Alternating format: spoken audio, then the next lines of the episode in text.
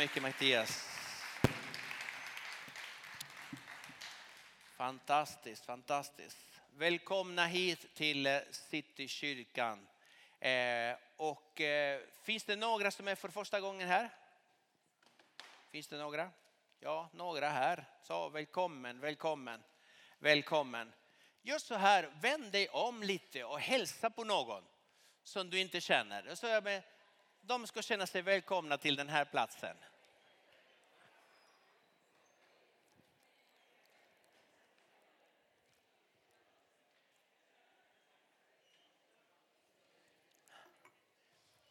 Jag tycker att det är kul när det är lite buller i kyrkan så där, när folk bara pratar med varandra och tycker att det är, det är kul. Det är roligt. Fantastiskt. Mitt namn är Jorge Moreno, kallas Joje här i kyrkan och är gift med den här underbara Rosa som ni såg precis innan. Ehm. idag ska jag tala om något. Det är lite speciellt, jag vet inte varför, men det är en lite speciell predikan idag. Eh, hmm. kommer att prata om lukter. Eh, det är en speciellt budskap idag. Det är ett speciellt budskap. Eh, har, ni, har, ni tänkt på att när man läser Bibeln att det finns vissa, vissa berättelser som är bara konstiga? Man läser och säger, men vad är det? Vad är för mening med det här? Det är en sån text jag tänkte läsa tillsammans med er. Så att eh, om ni följer med mig till andra kungaboken. Just det, jag har den här.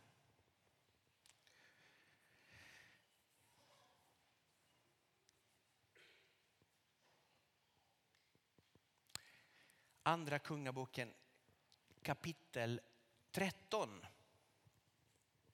och vers 20 till 21. Jag funderade på um, en titel, du vet något klassigt, något sånt där uh, till den här predikan. Och, och, jag vet inte, det bästa jag kunde hitta på eller komma på det var vad lämnar vi efter oss? Och du, liksom, du undrar vad kommer jag att prata om? Låt mig komma till det. Jag tror att det finns någon poäng någonstans. Eh, och vi ska börja med profeten Elisa i gamla testamentet. Eh, Elisa dog. Andra kungaboken kapitel 13, vers 20-21. Elisa dog och man begravde honom. Nu brukade moabitiska strövskaror vid årets början falla in i landet. Så hände sig att just när några höll på att begrava en man fick de se en strövskara. Då kastade de mannen in i Elisas grav. När mannen kom i beröring med Elisas ben fick han liv igen och reste sig upp på sina fötter. Ja, låt oss gräva nu i detta. Vet ni vilken är den största av profeterna i gamla testamentet enligt judarna?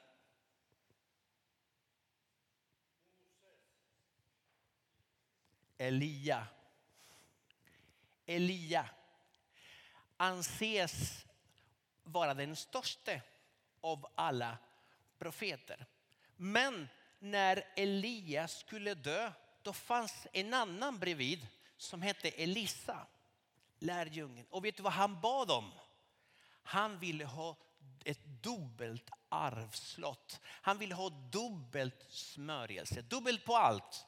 Allt det Elia hade, det vill jag ha dubbelt så mycket. Och det fick han. Elia gjorde så att han talade till himlen så det inte regnade på tre och ett halvt år. Och det blev så. Och när han bad igen, då regnade det igen. Alltså han bad om stora, stora ting. Men räkna med undren. Elisa var med om mer.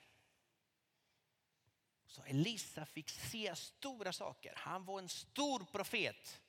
Men den största av alla under Elisa Gud gjorde genom Elisa var när han var död. Enligt det vi har läst. Någon kom till liv när den kroppen kom i beröring med profetens ben. Så det här säger mig en sak att profeten hade varit död ganska länge. Men någonting händer. Någonting händer. Och det är liksom Elisas sista och största under skedde efter hans död. Det är lite lustigt. Profetens var inte ens där. Men Gud kunde göra ett under genom honom när han hade redan gått bort. Medan Elisa levde kunde han påverka det han var. Han kunde påverka omständigheterna. Det kan vi också göra. Genom det vi säger, genom det vi gör kan vi påverka här och nu. Men det kan vi inte göra när vi har redan gått därifrån. Och det är precis vad han har gjort. Han har gått bort, men det är då det händer. Och det är lite grann det jag vill prata om. Vad är det vi lämnar kvar? Elisa lämnade någonting kvar och det som han lämnade kvar blev till liv. Blev till liv. Så jag tror absolut inte att Gud är beroende av vår duktighet. Han är beroende av våra prestationer, han är beroende av vår erfarenhet, han är beroende av oss. För han kan göra under även när vi inte ens är där.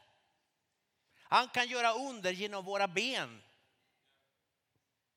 Så min fråga är, vad är det vi lämnar kvar när vi har gått? När vi lämnar rummet, när vi lämnar omständigheterna, när vi lämnar det här livet. Vad är det vi lämnar kvar? För Gud kan göra under även med det som är kvar. När vi inte ens kan påverka. Vad är det för lukt vi lämnar när vi lämnar ett rum? Är det depression? Är det missmod? Är det misslyckande? Är det tillkortakommanden när vi lämnar ett rum? Eller det är hopp, det är glädje, det är inspiration, det är ett, man pekar på Jesus. Vad är det vi lämnar efter oss? Det, finns en speciell doft eh, som Bibeln talar om och det är Kristi doft. Det kan vi lämna kvar när vi lämnar ett rum, när vi lämnar en plats, när vi lämnar det här livet. Doften stannar, stanna kvar. Det finns olika dofter, olika lukter. Du vet att har du varit i en stall och jobbar med hästar? Lukten sitter kvar. Ja, kläderna, liksom, det, är liksom, det är en speciell lukt. Så när någon går förbi, du, ja, det luktar hästar. Det, det känner du. Har man, varit, har man varit med om det här när man öppnar en burk av surströmming? Har, har ni gjort det? Gör det, bara för erfarenhetens skull. Lukten sitter där det sitter. Hela rummet blir full av den lukten. Vare sig du gillar det eller inte, men lukten är väldigt, väldigt stark. Och gå någon förbi med den lukten, du känner på en gång, oj, surströmming, varning.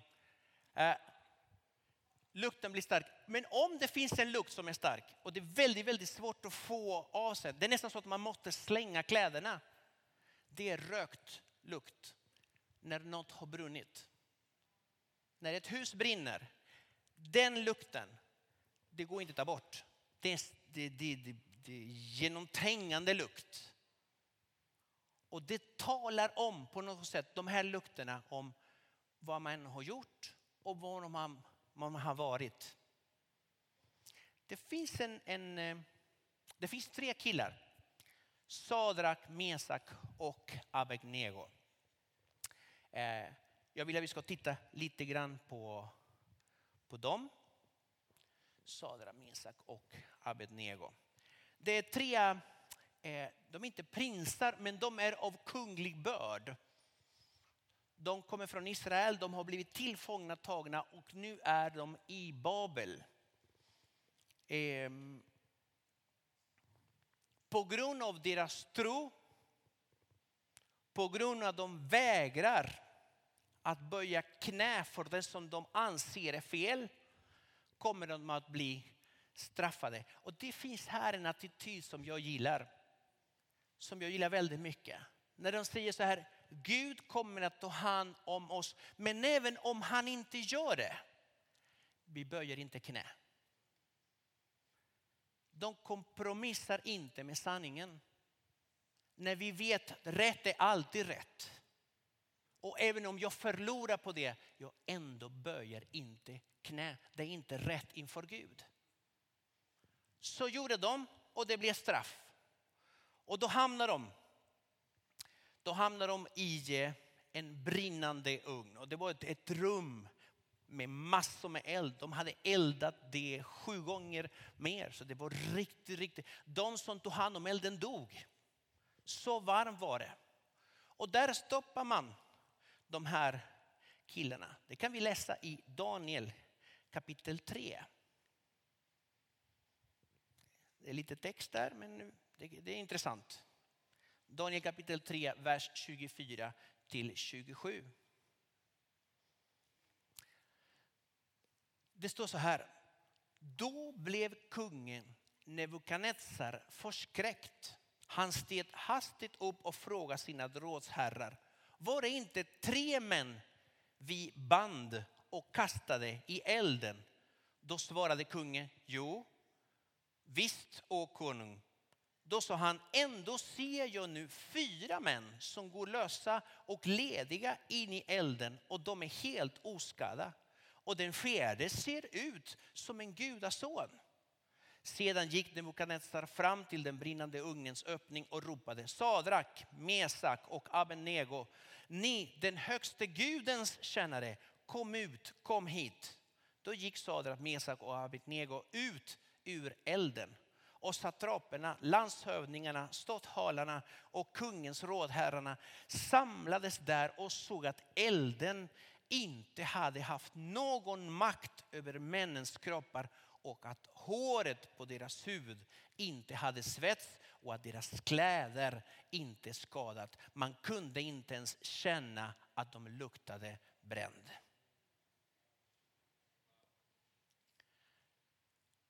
Många gånger kan vi uppleva att prövningar är som en brinnande ugn. Ibland förstår du inte varför du är där. Ibland blir man drabbad av olika saker. Jag vet inte om du har upptäckt en sak, att livet ibland blir inte som man har tänkt sig. Och då sitter man där och man upplever att det här är jobbigt.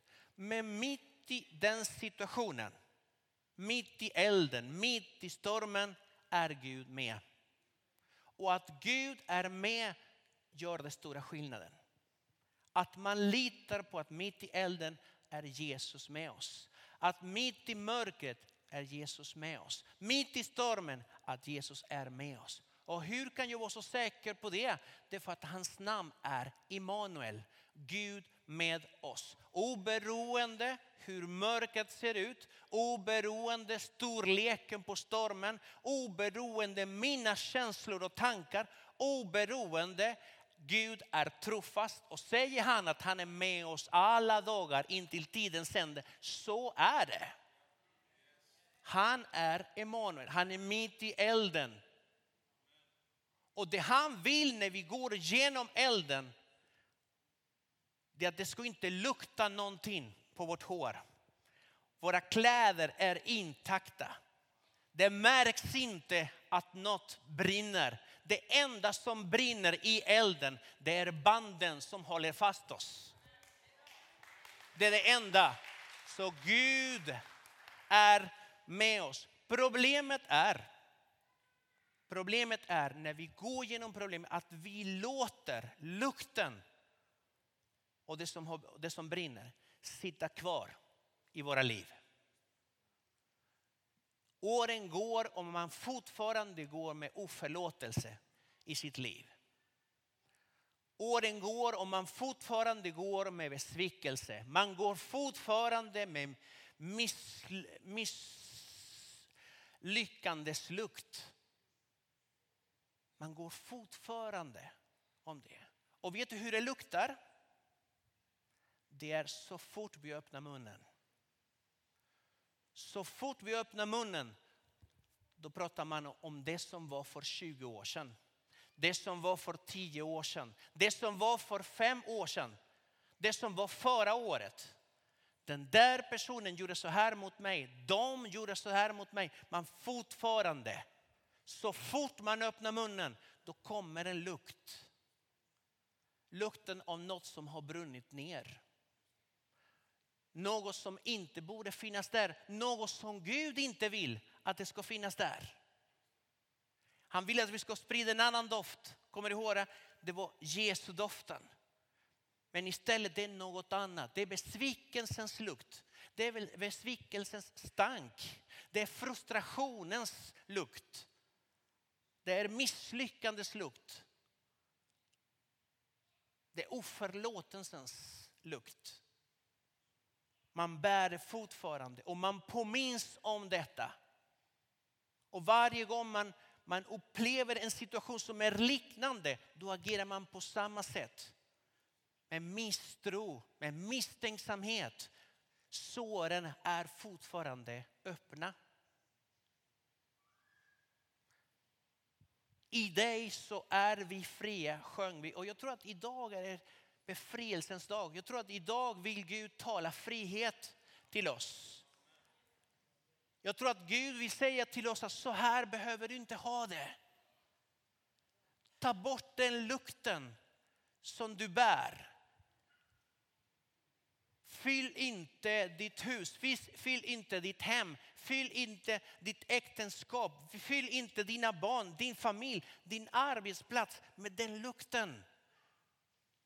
Det du sprider är inte uppbyggligt. Det förstör andra människor. Det påverkar andra människor. Och ni bor inte med människor som så fort de kommer in, det är som att det läggs ett lag på. Någonting händer, det blir bara mörkt in i rummet helt plötsligt. Det är någonting man bär på insidan. Gud vill göra något nytt i våra liv. Han vill befria oss från det som tynger ner oss. Det som stanken måste försvinna. Herren vill komma med en ny doft i, i våra liv. Rädslan måste släppa sitt grepp i våra liv. Och kom ihåg en sak, det som definierar oss som människor är inte när vi faller. Det som definierar oss som människor är när vi reser oss upp.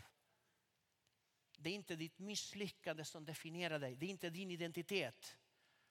Det, är inte, det var inte då, utan det som Herren vill göra med dig idag. Det definierar dig. Det finns ingenting som djävulen fruktar så mycket som en troende som reser sig. Det finns inte bara en styrka, det finns en erfarenhet. Man har erfarit att Herren är trofast. Man har erfarit att Herren är med mig. Man har erfar, eh, erfarit att Herren förmår att befria mig. Med den styrkan kan du be för andra och befria andra. Jesus har kommit för att befria de fångna. Om något, om han är, hans specialitet är, det är att befria. Böjerna ska bara ramla av om man ska få uppleva frihet.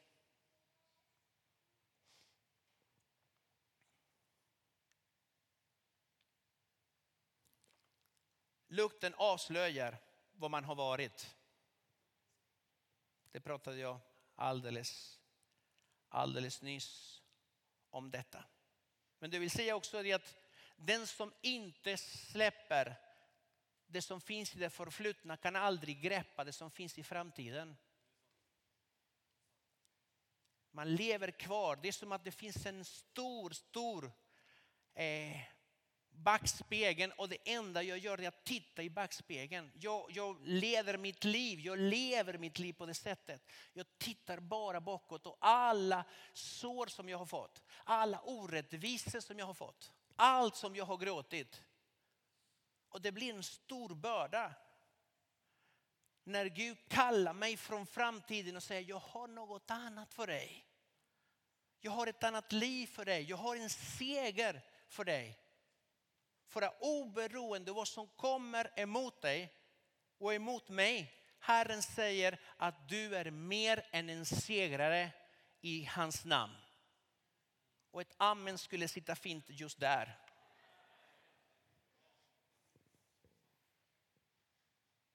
När den förlorade sonen kommer till insikt och säger jag har syndat mot himlen och mot min far och han kommer skamsen till sin pappa. Det första pappan gör är att ge honom en kram. Han kramar honom och han gör någonting med honom. Han byter hans kläder. Han byter hans kläder och han byter hans skor. Och vet du vad det här säger mig? Det är att han byter hans identitet. Du är inte en misslyckad. Du är inte en sårad. Du är inte en fallen människa. Du är inte en skadad människa. Du är min son. Du är min dotter. Du ska få mina kläder. Jag ska ta hand om dig. Du ska få min ring. Jag ska, min ande ska fylla dig ännu en gång. Glädjen ska komma tillbaka. Styrkan ska komma tillbaka. Frihet ska komma tillbaka. Allt det djävulen har tagit ifrån dig, det ska jag betala tiofalt tillbaka. Det är vår Jesus.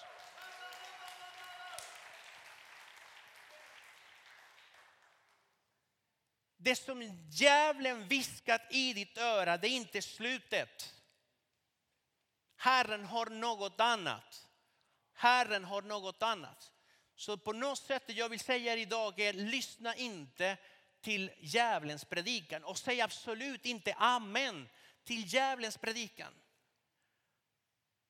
När djävulen viskar och säger du har misslyckats gång på gång, gång på gång, gång på gång. Det enda som väntar dig det är ett misslyckande till. Då säger du inte amen till det. Utan du säger nej till det. Ja, det kanske känns så med min Herre, min frälsare, min far i himlen. Han har andra planer för mig som är mycket bättre. Han vet vilka tankar han har om mig. Det är nämligen fridens tankar och inte färden för att ge mig en fantastisk framtid. Det är din Gud, det är din frälsare, det är din Jesus. Så var försiktig vad du säger amen till. Var försiktig vad du matar ditt liv med. Var försiktig vad, vem du lyssnar. Mina får, de de känner igen min röst och de följer mig för att de är mina och ingen ska ta dem ifrån min hand. Det är den gode herden. Du är hans. Och vi ska lukta, när vi umgås med honom, hans doft ska prägla våra liv. Hans ord ska prägla vårt sätt att tala. Hans tankar ska prägla hur vi tänker. Säg mig vem du umgås med. Och jag ska säga dig också vem du är. Umgås du väldigt mycket med Jesus, då pratar du som han. Det, det var så man kände igen lärjungarna. De pratar precis som han.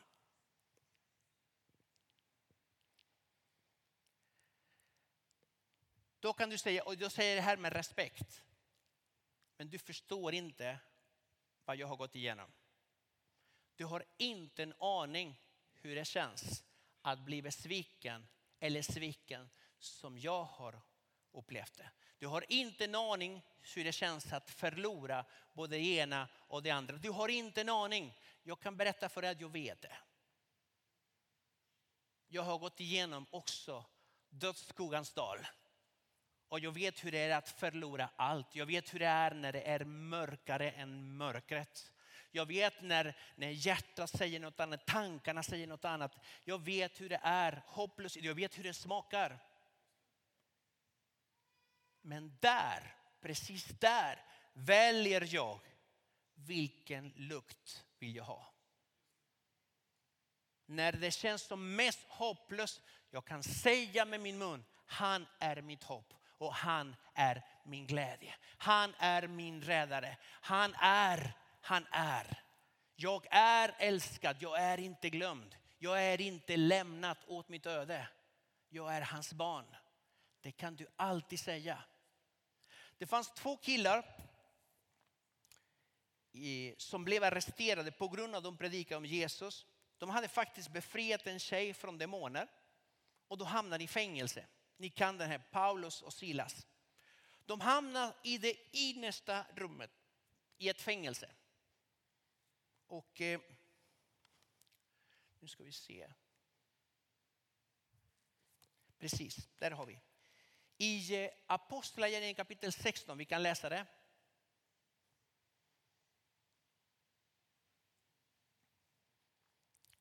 Apostlagärningarna kapitel 16, vers 23 till 26. De fick många rapp och kastades i fängelse och fångvaktaren fick befallning att noga bevaka dem. När han hade fått en sådan befallning satte han dem i det innersta fängelserummet och spände fast deras fötter och stocken. Vid midnatt var Paulus och Silas i bön och sjöng lovsånger till Gud. Och de andra fångarna lyssnade, de anställda också tror jag, lyssnade på dem. Plötsligt kom ett kraftigt ljudskalv och, att, och så att fängelset skakades i sina grundvalar. I samma ögonblick öppnades alla dörrar och alla böjor lossnade och föll av.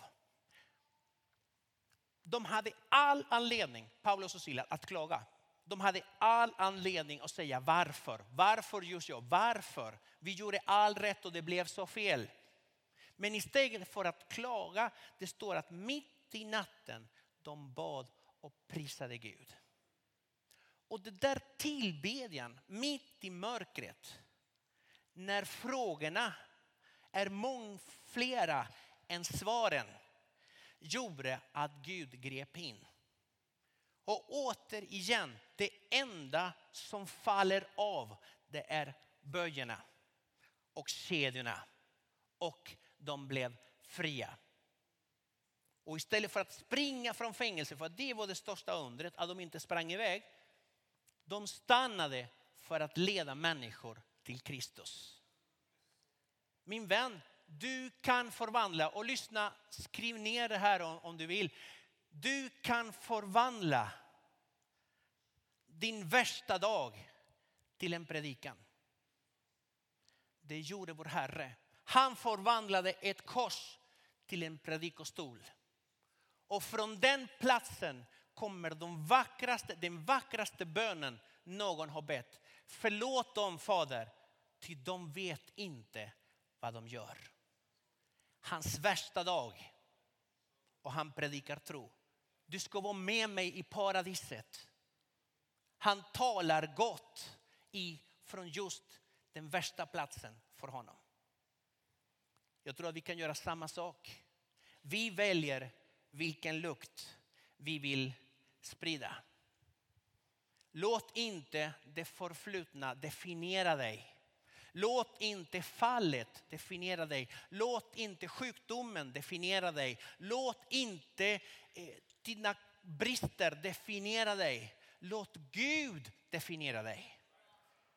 Låt han, hans ord, det han säger till dig definiera dig. Så att du går genom livet och känner dig, jag känner mig älskad, jag känner mig sedd, jag känner att han är med mig även mitt i stormen.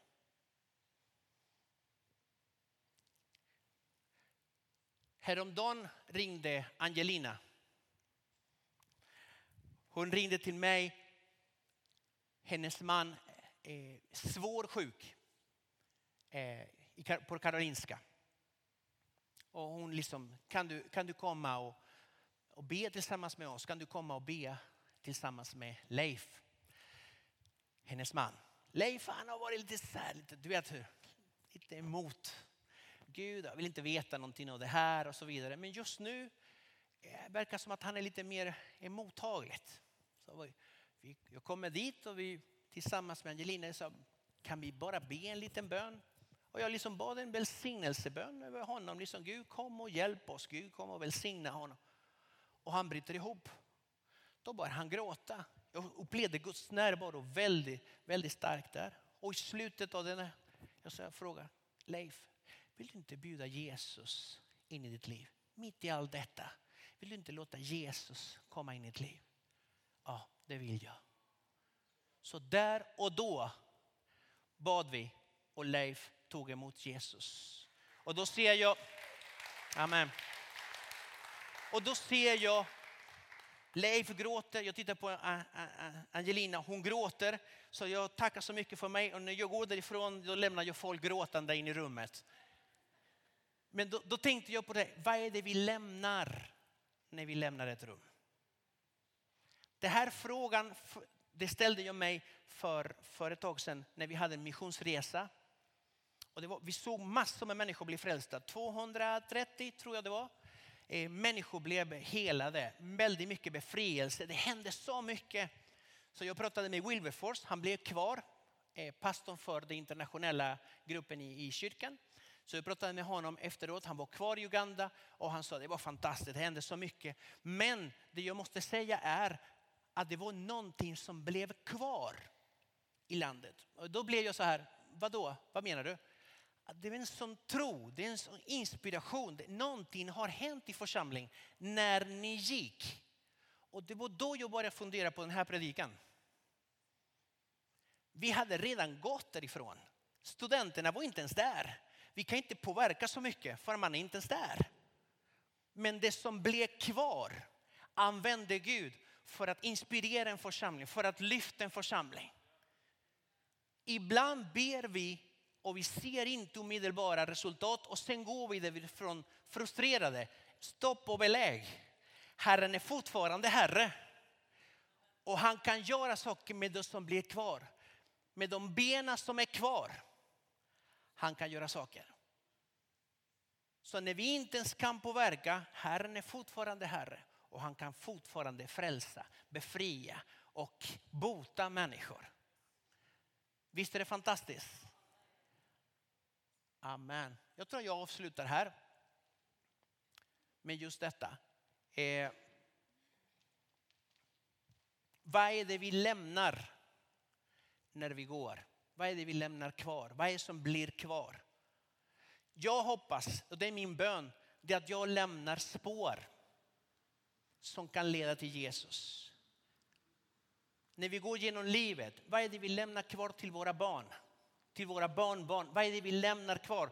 Jag hoppas att det är spår som kan hjälpa människor att upptäcka vem Jesus är. Att mitt liv, mina ben vittnar för andra, även om jag inte ens är här på jorden. Vad är det vi lämnar kvar? Kan vi börja våra huvud och, och, och be en liten stund? Herre Jesus, jag tackar dig. Jag tackar dig min Gud för du är vår frälsare, du är vår Herre. Det är du som förvandlar, det är du som har all makt. Vi tackar dig Jesus för att du gör mer min Herre. Du gör mer, du är större än vad vi kan föreställa oss. Tack Jesus för att du kan göra under även när vi har gått därifrån.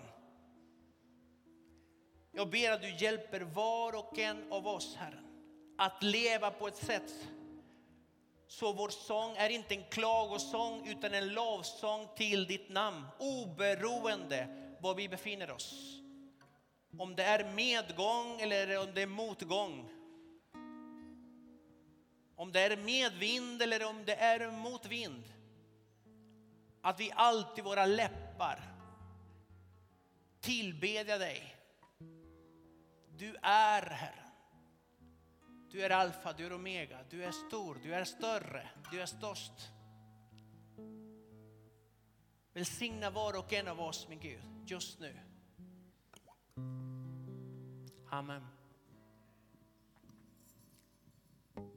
Jag tror att det finns en utmaning idag, det finns en, Herren uppmanar oss att om vi har levt med en speciell lukt under många år och det har blivit en del av vår identitet.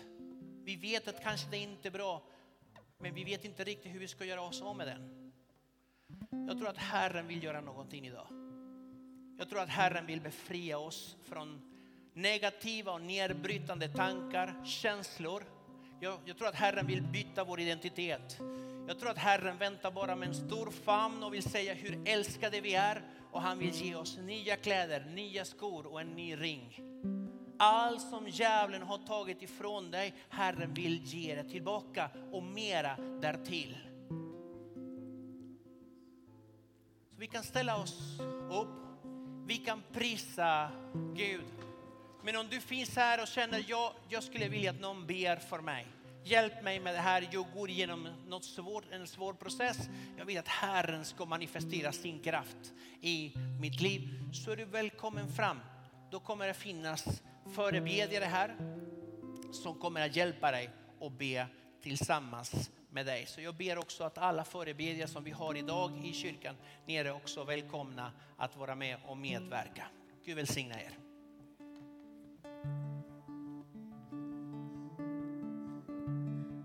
Som kan mätas med dig helt ojämförbar vårt levande